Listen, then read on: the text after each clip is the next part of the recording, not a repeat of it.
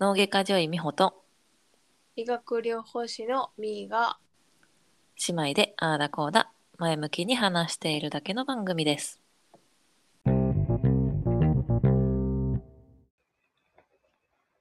はい、始まりました。ジョイビチです。はーいどうもどうも。こんにちはこんばんはこんにちは、こんばんは。いや、もう、言うて5月になりますね。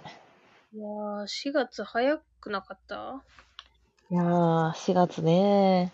なんか4月はもう、子供の風との戦いでしたね。あそっかなんか、4月、前半は結構忙しかったんやけど、うん後半は、なんか子供が風邪を立て続けにひいたおかげで、う仕事は何もできへんんまあそうよねし、でもなんか家でずっとなんかこうバタバタしてるというか、うーんっていう月になりました。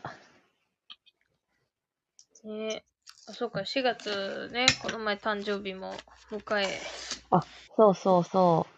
ついに30代後半になりました。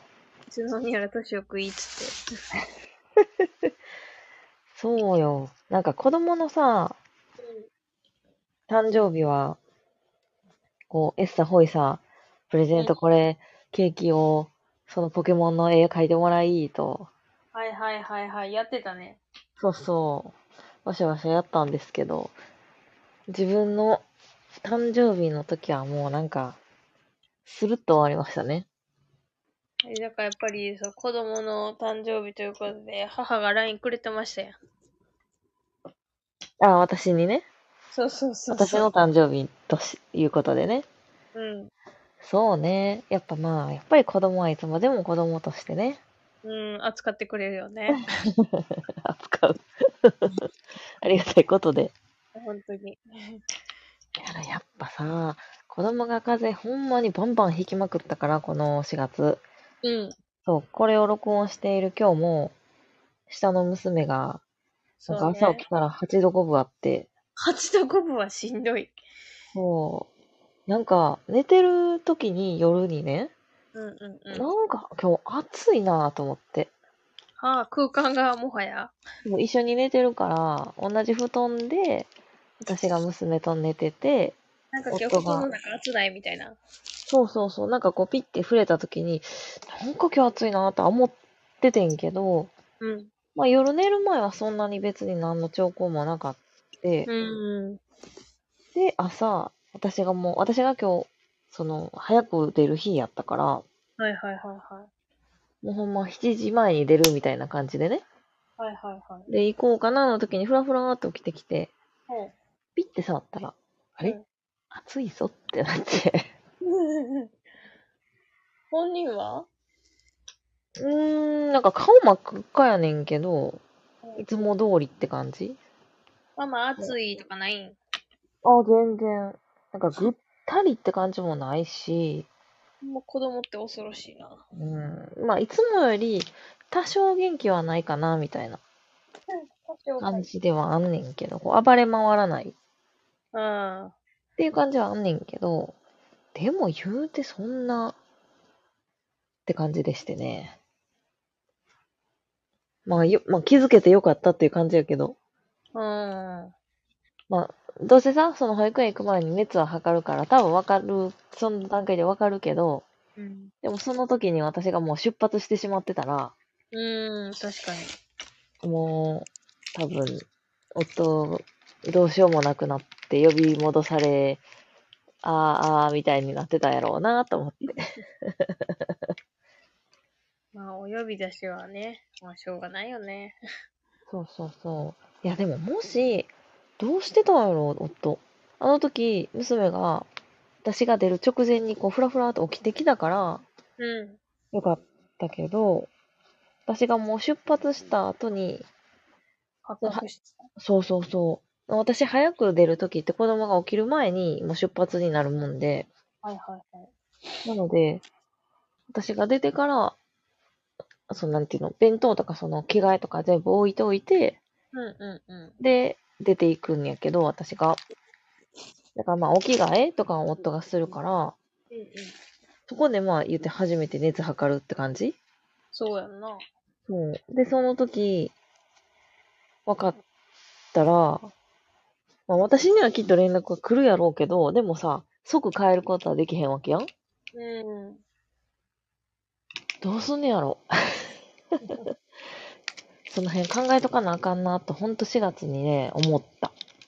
ああ、子供らが倒れるがゆえに、そ。こういううなこんとがか、あって。うん、やっぱり、なんていうのその一人の時と二人になった時って、うん確率的にもやっぱり高くなるわけ。うん、うん、うん、うん、うん、うん。 2倍、単純計算2倍風邪ひく子がさおんねんから2倍の確率になるし、うん。しかも1回引いたら、それがもう一人に移って、そうよね。その1回のダメージがでかいっていうね。連鎖反応がすごいからね。そう。お名前の胃腸炎の時もさ、うん。 1人目倒れ、まあその2人目が私やったから、うん。ちょっとまあ違うけど、でもそれがまあ兄弟で移ったら、ほんまに一週間、なんていうの、その、ちょっと治ってきたとかじゃなくて、ピークの子がういん。るのが、ほんまに一週間弱みたいなことになるから、うんうん。そう、なかなか、これは、むずいぞってなってる。うちの職場、絶対必ず家族全員倒れるまで風邪ひき続ける家族おるからな。もうそれってほんまにさ、全員で一週間アウトとかなるやん。そうそう。もうしょうがないよね。そう、それをしょうがないって言える職場でありたいよね。うん。まあ、その分もちろん誰かがね、まあ、やることにはなるんやけど。そうそう。なんかそれを、そのなんやろな、できるような余裕をもともと作っとかないとあかんよな。そんな余裕はないけれど。ね。そんなところなかなかないと思うよ。マジで。ね。でも、結局さ、そのお母さんになった人が働ける現場って、く。うん。何かあった時にフォローできる余力を残しとく会社じゃないとさ、うん。私が、その、いわゆる二人施設、脳外科医が二人しかいない施設に行かん行けないっていうのはそういう理由で、うん。そうやね。もうなんか常に余力を、が必要みたいな。難しいですよ。特に医療職はね。まあ、うちは、ね、あの、部署が結構団体さんというか、うん。なので、この5月も育休を取る人が、うんうんうんうんまあ、男の先生やけど、育休取る人一人と、うんうあの、子供生まれるからって言って、まあ、スタートの時間をずらすっていうんかな。ん。うんうんうちょっと勤務形態的にっていうので、んうん。ずらしたりっていうのを、まあ、やることにはなってんねんけど、うんうん。全然できる、職場。うんやっと素晴らしい。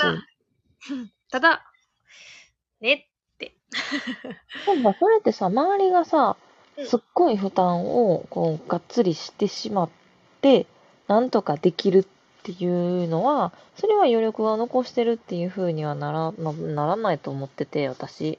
でもさ、じゃあ、取りますって言って、あ、余裕余裕っていう職場って普段めっちゃ暇じゃないその考え方が多分、こう、きっと違うんだと思うねん。そんなのプ、ラスアルファで。例えば、例えば、その、もともと、すごい、うーん、難しいねんけど、パッと出てけへんけど、例えば、まあ今のさ、社会社とか、日本が働くのって、9時、5時がもうメインで、残業なんか当たり前みたいな空気感で、キツキツやって感じで働くやん。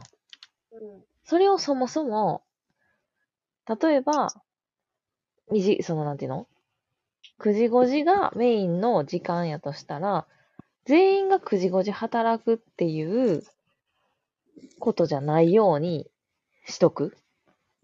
そもそも。でも、まあ、言うたら9時5時は働けるねんけど、でも、そもそも、こう、例えば9時3時の人と11時5時の人がいるっていうような選択肢を、こう、そもそも仕組みとして作っといたとしたら、うん。そういうイレギュラーな時だけ9時5時にするとかっていう選択肢が増えるんじゃないかと。うん。なんかこう、うん。まあいいや、難しい。いやまあね、やっぱ子供がいるもんで、うん。今日、まあゴールデンウィークのちょっと前なわけですよ。うん。で、まあこうやって急遽休んだということで、ゴールデンウィークが非常に長くなってしまいまして、私。ああ、そういうことか。 そうそうそう。で、しかも、保育園がさ、ゴールデンウィークの、その、平日っていうのうんうん。間の平日も閉まってるみたいな。うん、ゴールデンウィークやもんね。そう、おまーいってなって、そこも休むことになったら、うん。もう非常に長い、働き始めて初めてちゃうかっていうぐらいの長い長いゴールデンウィークになりまして、はいはいはいはい。もうどうせ休むんだったらお、いろいろ遊ぼうと。いや、そりゃそうやろ。だってさ、なんかまあ、ここに罪悪感を持ってたら、ちょっとなんか本末転倒やなと思って。うん。そう申し訳ないねんで、そのいけないのそはれ以ね。外の日で頑張るしかないからね。そう、だって申し訳ないと思ったところでいけないからさ。うんうんなので、まあこのゴールデンウィークは、ちょっといろんなところにお出かけしようと画策しております。うん。いいですね。なんかさ、そう、それでちょっとこう、まあ近場やけど、うんちょ。っと泊まるホテルとかを探したのよ。はいはいはいはい。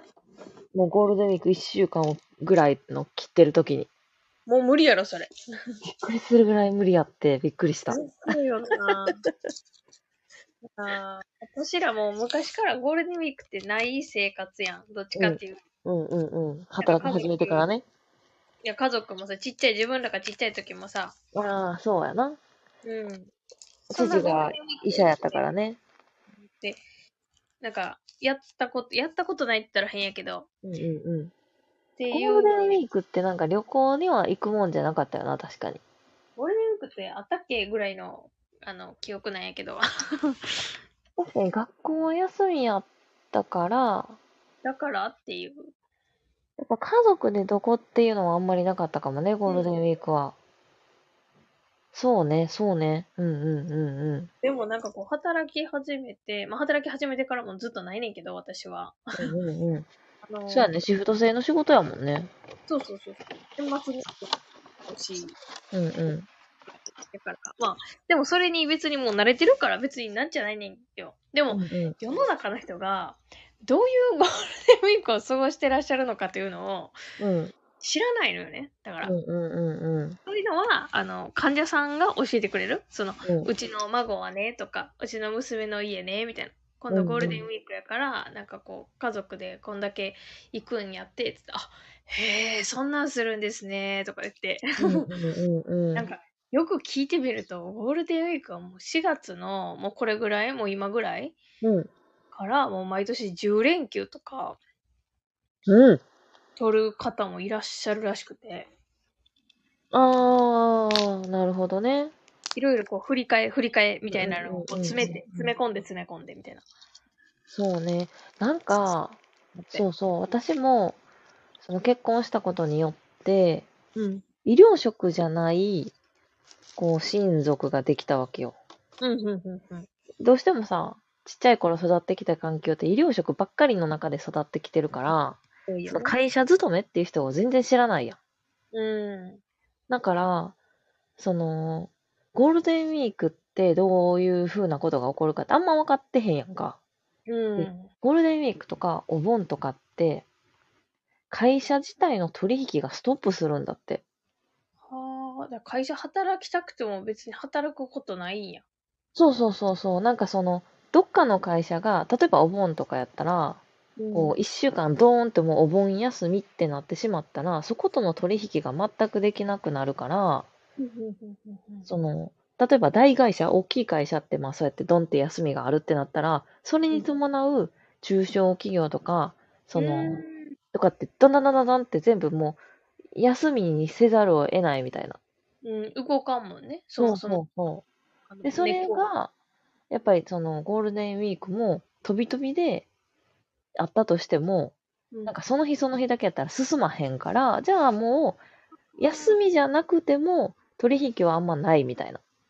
はははははってなると、やっぱり休みやすくなるから、大きい仕事がなくなるから。なるほどね。そうそう。っていうので、やっぱり会社の、会社員っていう感じなんかな、は、ぐんとこう、そこでまとまって休みが取れる日になるらしいよ。へえー、すげえ。ね。いや、ほんでほんまびっくりしたよ。え全然空いてなくて。そんだけうんの人が外に出るってことやもんね。もうそう。そりゃこもわな。ニュースとかでやるやん。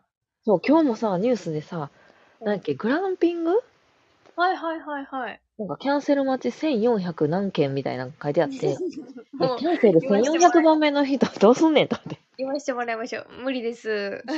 潔く諦めてください。まあ、きっとさ、そのキャンセル、まあ、きっと、50番目以降ぐらいの人は多分期待してないと思うねんけど、とりあえずキャンセル待ちでっていう1400、1400家族が待つってすごくないすごいよね。いや、ちょっとまあ他のとこ取ってるんやろうけどさ。る。もちろんもちろん。そう。で、探したら、ほんま一泊、子供まだ幼児ですよ。小学生になってない二2人と、大人2人で、ほんま30万円とか、えそんな宿ばっかり出てくんの。す一ごい。泊やで。やば。しかもスイーツとかじゃないね。普通の、普通やね。そんなんもうディズニーランドホテルやん。なえ、ディズニーランドホテル30万もすんので、あの、いいところやったら普通にする。いいところじゃないんだって、だから。 分かってるよ、分かってるよ。でもディズニーのいいとこやん、そんな値段。もうだから多分普段は全員で5万とか6万とか、まあそれでうもんまあいい方なんかもしれんけど、それがほんまに超爆上がりしてて、すごいなぁゴールデンウィーク怖ってなった。でも逆を返せば宿の人ゴールデンウィーク働いてんねんもんな。仕事やもんな。そうやんね。ありがたい話で。そう。で、なんかこの、エアビーこエアビエンビーとかの民泊う。うんうん。とか、その民宿とかも含めてもうめっちゃ探しまくって、うん。まあなんとかなったんやけど、うちーょっとどんな、どんな宿になってるかあんま分かってないねんけど、ん。とりあえず。ず値段がそのポイントとかで、もうなんとかできたみたいなところを、にしたんですけど、へあーびっえ。くりした。やっぱ今年のゴールデンウィークは、やっぱコロナもちょっと明けたっちゅうことで、うんうんうん。だいぶ人が動くみたい。なんか、一応コロナ5月の末にまた一つピークを迎えるんじゃないかという話がある。第あ9波やったっけうん、だからもうほんまに今がチャンスよね。そうやんね。ほんとほんと。どうするゴールデンウィークめっちゃ大雨やったら、もう勘弁してってなる よ な。えってなる。 性格みたいな。うんほんといろいろね、計画してまして、もう、そう、もうまさに明日から、いろいろ行くところは決まってるんですけど、そっか、明日、もう明日だって土曜日やから、明日からまあゴールデンウィークよね。そうですね。なので、まあ、ちょっと娘のね、熱と相談しつつなんですけど、うーん、確かに。確かもうスーパーマリオブラザーズの映画も公開されましたね。に。出た。 もう興行収入がえらいことになってるみたいであれば。ねえ。そう、うちの息子大好きですから、そらもう子供ら見に行きたいってなるよね、あんなんな。チケット応募したんですけど、当たらなかったです。だんだん応募とかそういう感じななんかね、任天堂スイッチの。の、あの、オンライン、任天堂スイッチってさ、オンラインできるんですよ。うんうんうん。あの、フォートナイトとか、そういうのするのってオンラインやんか。うんうんうんあれに年間お金がかかるのね。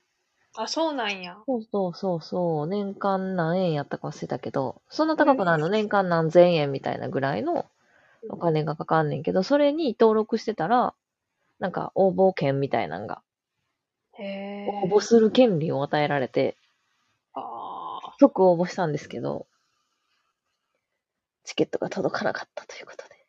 残 念まあ普通に、このゴールデンウィーク中にね、行こうかななんて思ってはいます。 もうそれこそ席予約しとかの無理やね。そうやろそう、でもな、熱の具合でさ、わからんもんな。 そうなのよ。本当はそのあさってぐらいの、まあ、夕方目を狙おうかって言ってたんやけど、ちょっと発熱事件でまた今滞っております。うん大変。みーはなんかどっか予定あんの全くもちろん仕事ですよ。そうやんな。そう、もともとさ、週2日どっかに休みがあるけど、そうそうそうそう。まあ、それでと変わらず。そうそうそう。そんな感じ。だから年中そんな感じ。お盆も、年末年始も、うんうん。有給2日うんうでん、年に1回5日間ぐらい。の夏休みもらうって感じやね。そうそうそううんうそうんそう。うんうん。そうね。週の明日仕事して、明後日日曜日やから休んで、で、木曜日やから4日うんうんうんうにお休みしてって感じかな。ん。なるほど、なるほど。 5日は普通の日だね。違うわ、6日か。あ、そうなん ?6 日って土曜日じゃないの土曜日やけど、えっ、と、5日とか、まあ、祝日やん。うんうん。あうん、普通の土曜日ってことね。そうそうそうそうそう。だからうち、祝日とかじゃなければ外来はあるから、はいはいはい。あ、土曜、うん、土曜が運営してる病院ってことね。そう、土曜日午前中だけ外来取ってるから、んうんうんうんそういえば6日来るなと思って患者さん。うん。 なるほどね。いやーでも今出て、その平日の好き具合を知ってる側からすると、うんうゴールデンウィークってすごいよね。お盆とかもやけど。ん。やろうなぁうわ、すごい。こんなんやっけみたいな。確かにどっちがいいんやろうなうん。ぁいや私はどっちかっていうと、シフト制の方が好きかなぁやっぱりその、連休に連休を体験してこなかった人生やんか。うん。まあ、夏休みはもちろんこ学生の夏休みあったけどその家族旅行っていうのは親がその夏休みを取るはいはい非夏休みであって、家族旅行であってなんかみんなのゴールデンウィークにっていうのじゃなかったからうん。だからなんかそのミーのシフト制というかあの働き方でうん。自分の好きな時に、こう、いつかみたいなのが取れるっていうのは確かにいいよな。むしろうんいいなって思うけど、子供がね、うん、っ学ていう校とかなっ話てや。さあさあさあさあ。夏休み。結8局月。そうやね結局学校がゴールデンウィーク休みですってなったら、うん。そうだから看護師さんとか大変、なんか喋ってて大変そうやった。うん、そうよね。自分はシフト制、子供はゴールデンウィークでがっつり休みで、そうそうそうそう。そう、だから、そのシフトを組むけど、夫と本当にこう交代交代で、どっちかうんは絶対に家にいるうんうんうんうっていう、そのシフトの組み方をん。うん。しないといけないから、うん。なんか大変とは言ってた。そうよね。うん。確かにな、子供ができると、シフト制の人は大変よね。だから結構いいらっしゃるのが看護師さんでも、まあ、いわゆる外来の看護師さんにうんうんうんう。なんるっていうそう流ねれがあったりとか。祝日はやってないっていうね。そうそう多いよね、その流れは。夜勤もないし、うんうんうん。看護師さんこそ本当にいろんな働き方、働き方の場所があるそう仕事だね。なって、こう聞いててめっちゃ思う。私、友達で看護師さんで、旦那さんが、まあ、9時5時、ほぼちゃんと9時5時の仕事やから、お迎ええとか朝とかが絶対行けると。はいはいはい。だから私はむしろ夜勤に入るって言って、ああね。夜勤ばっかりやってる看護師さんいた。うーん。なんか朝帰って、で、昼家のことして、うんうんうんで、まあその夜は子供たち迎えれるし、うんうんうんっていう感じで、なんか、むしろ夜勤をメインにシフトを組んでた人がいたな。すごいよね。うんうんうん。なんか考え方やな。やっぱりそれもさ、パートナー次第よね。相手がさ、看護師さんやったら、うんなかなかそれできへんし、うんうん。やっぱ相手ドクターの人もまあまあ結構いるわけやん。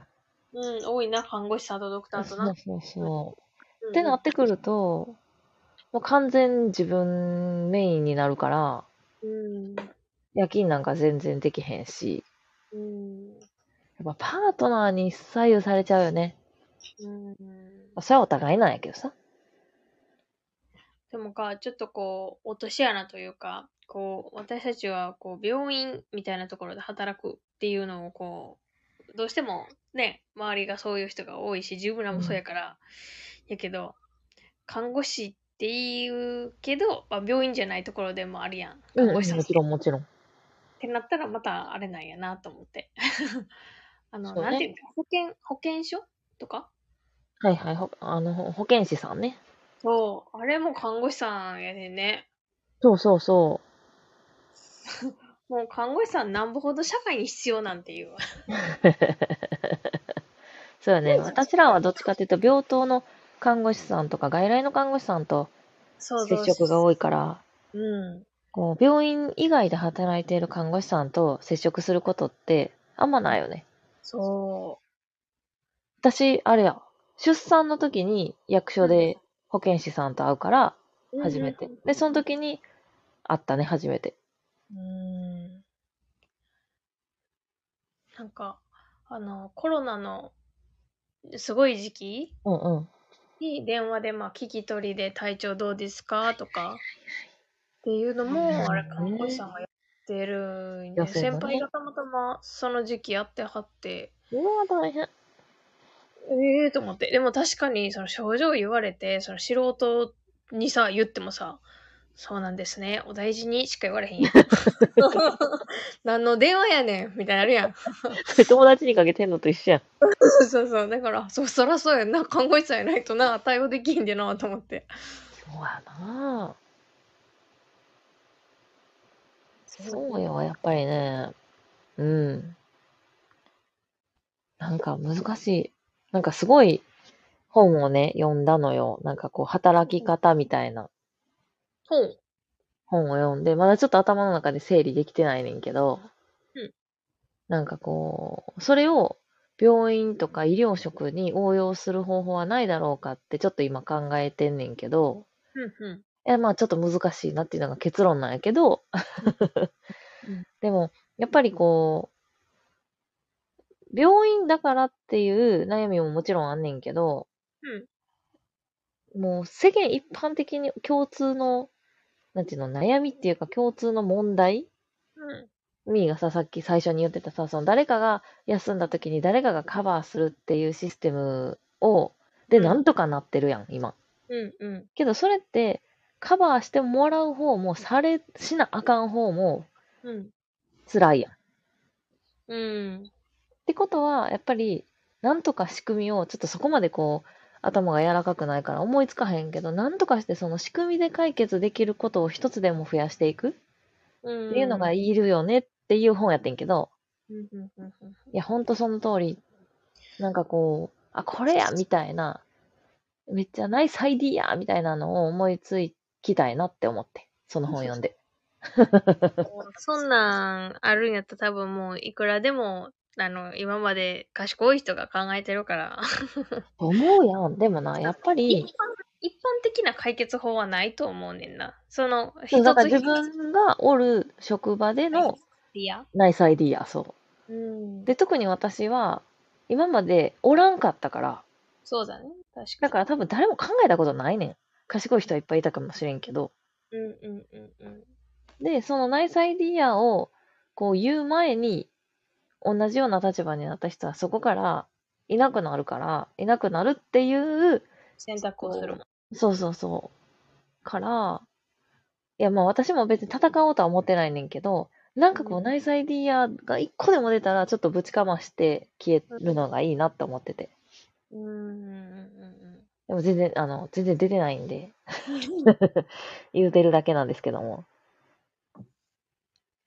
まあ、その、助けてもらうと言ったら変やけど、まあ、うんフォローし、フォローされ、フォローして、みたいなのって、まあ、お互い様やから、まあ、例えうば自分が、まあ、子供じゃないけど、体調悪くて、とか、まあ、それこそコロナになったのもあるやん。っうん、て時に、やっぱりフォローはしてもらってたし、うん、でもやっぱ育休とか取り張るって時に、もちろんそれは、あの、取ってもらいたいうんうん制度ではあるし、うん。じゃあね、そのフォローする、されるのが問題なのではなくて、あの、一気にそのん人の負担を一人にかけるのはやめてっていう、うちの職場はそういうところが問題で、ああ、なるほどね。それはもう、それは問題やわ。そう、フォローする相手が一対一なことが結構多くって、ああ、なるほどね。だから、それもさ、そのまあ、ガッチガチに仕組みを作ってしまったらあかんけど、そういう時はみんなで分散しようねっていう、その、作っとかなあかんよね。でもこの、そのなんていうかな、急にこう、パンってお休み取りますってなった時に、やっぱり医療職とか、まあそうだけじゃないけど、まあ営業さんとかもやろうけど、人と人やんっうん。てなった時に、よくわからん子にはさすがに任せられへんと。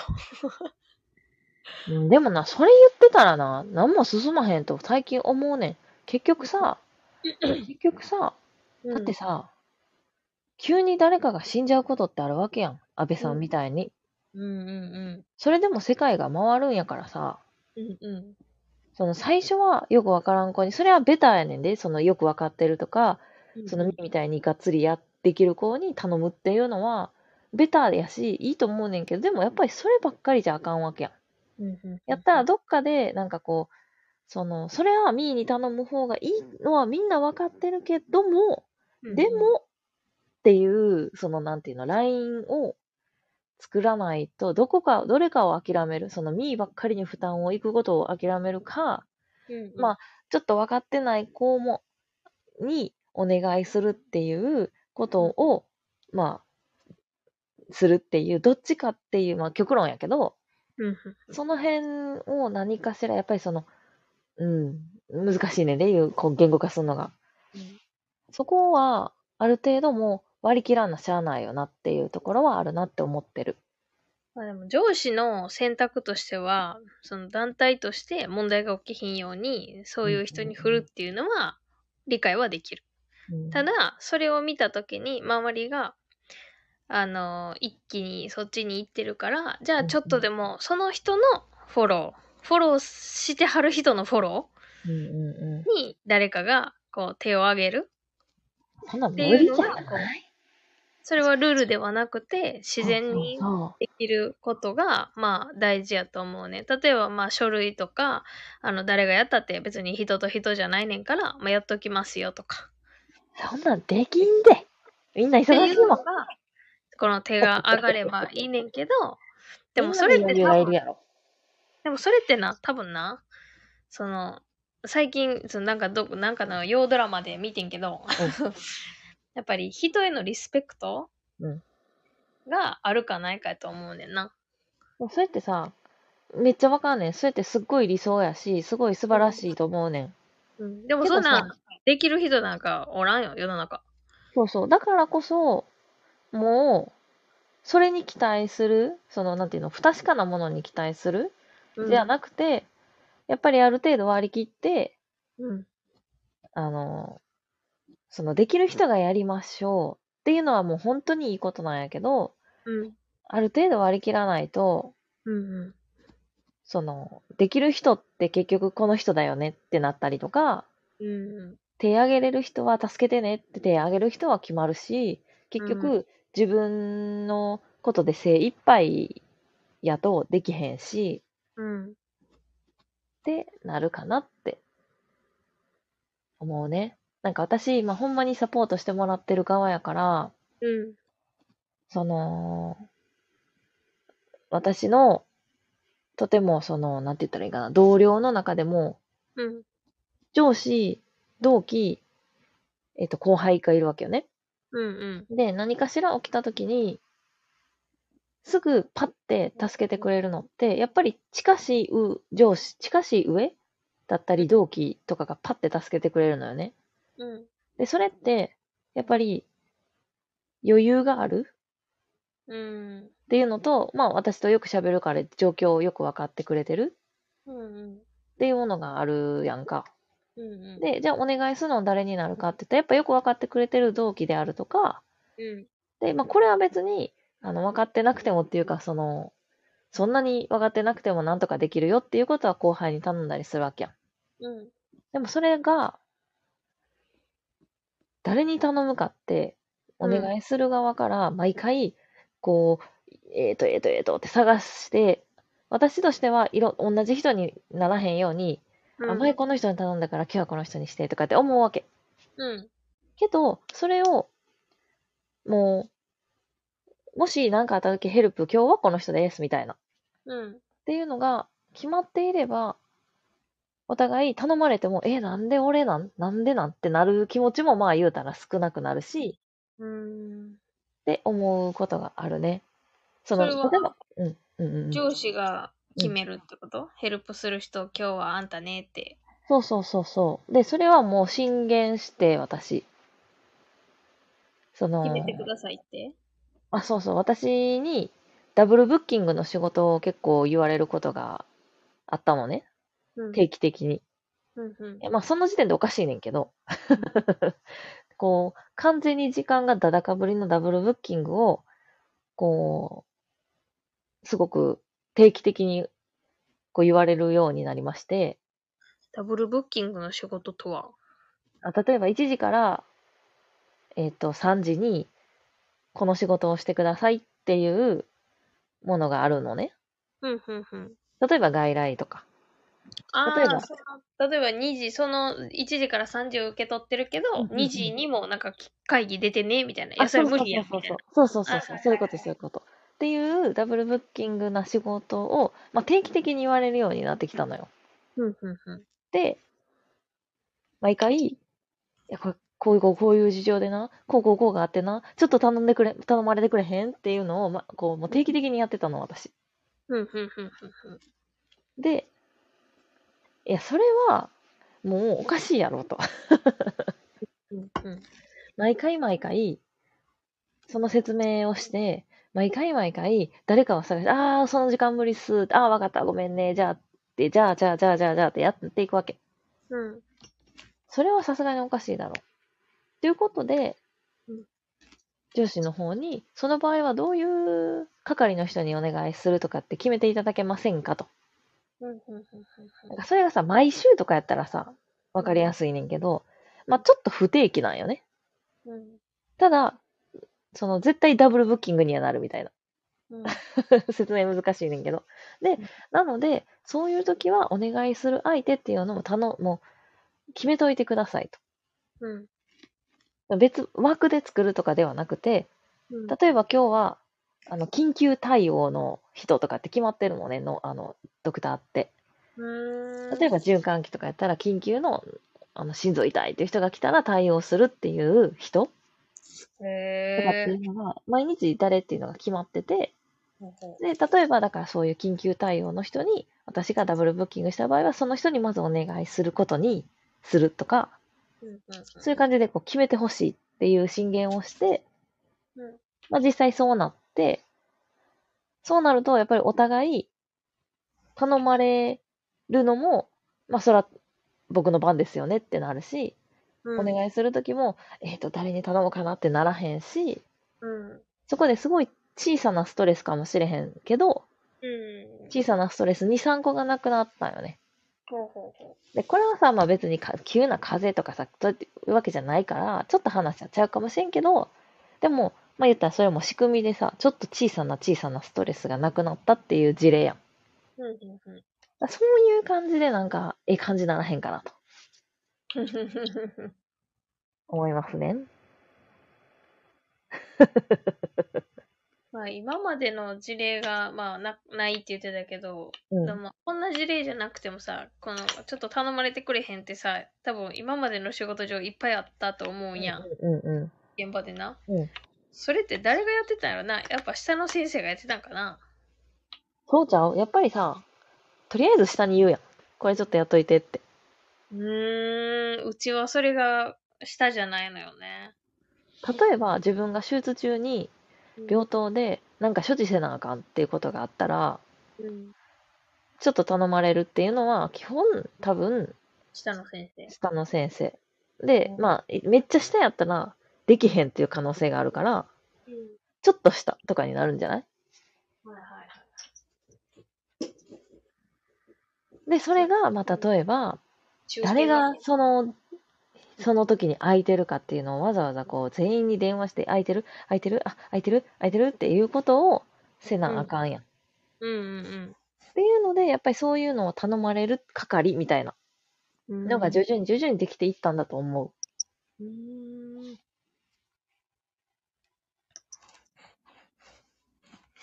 そうかなんか今日めっちゃ深い話したんちゃういや、あれやろ、現場報告してるだけやろ。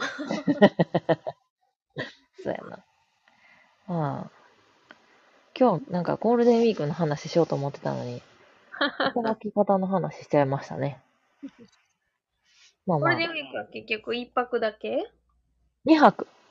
ええ同じとこに。うんあ、違うとこに。そうなんですよ。あちょっと人生初のね、ーあ、田植え体験してこようと思ってます。なんて、田植え。田植えうんしたことないのない。え、えーあんのむしろあんのあるある。いつどこで小学校の時に田んぼ作るっていうのがあって。へえ。 やったことないねん。同じ小学校行ってたのにな。そう、なんかうちの学年で、あの、なんか学校の奥の方に、じゃあうん村を作るみたいな。はいはいはいはい。校舎取り壊した後のやつん校舎取り壊した後のとこあ、ろそうそうそうそうそうそうそう。あそこに、はいはいなんか池作って、で、その後、じゃあ、あと何するかって言ったら、なんかあの、なんて、コンポストはい。はい。その、あの、えっ、と、残飯とかをはいはいはいはい腐らして発酵させて、肥料肥を料作にるっする。はいはい。ていうのをやってて、めっちゃ匂うけど、で、へえ。畑とかを作ってて、で、あの、じゃあ、米もってなって、うんうんで、田植えやったよ。みん収な穫できたんえ収穫したんもうあんまりそれが覚えてないよね。多分収穫したと思うね んけど。そんな量取れへんやんだって。まあそうやな。うん。私はね、多分その校舎を潰した後のその校舎にうん、入ったことがあるので、そうなんや。そう、この4年の間にす大きく様変わりしましたね。うん そうそうそだから、全然その、やっぱ都会育ちやからさ、う。うんうんうんうんうん。田んぼがそばにあるっていう状況もないやん。そうね、ほんまに。だからちょっと人生初体験してきます。え、でも子供らと一緒にいい体験ちゃうやろうと思ってな、楽しみに行こうと思ってます。じゃあ子供めっちゃハマったらどうしようやな。もう泥だらけで、これめっちゃ楽しいってなってさ。田舎がええわ、言うて。そう そう。それはそれでいいけど な。将来の農業に携わる仕事に就きます。農学部に入るかもしれない。 まだ小学校も行ってへんのに。まあ、ということでね、またゴールデンウィークが終わったら、ちょっと、どんな感じだったか報告したいと思います。そうですね。はい。ということで、今回はここまでにいたしましょはーい。う。はーい。それでは、バイバーイ。バイバイ。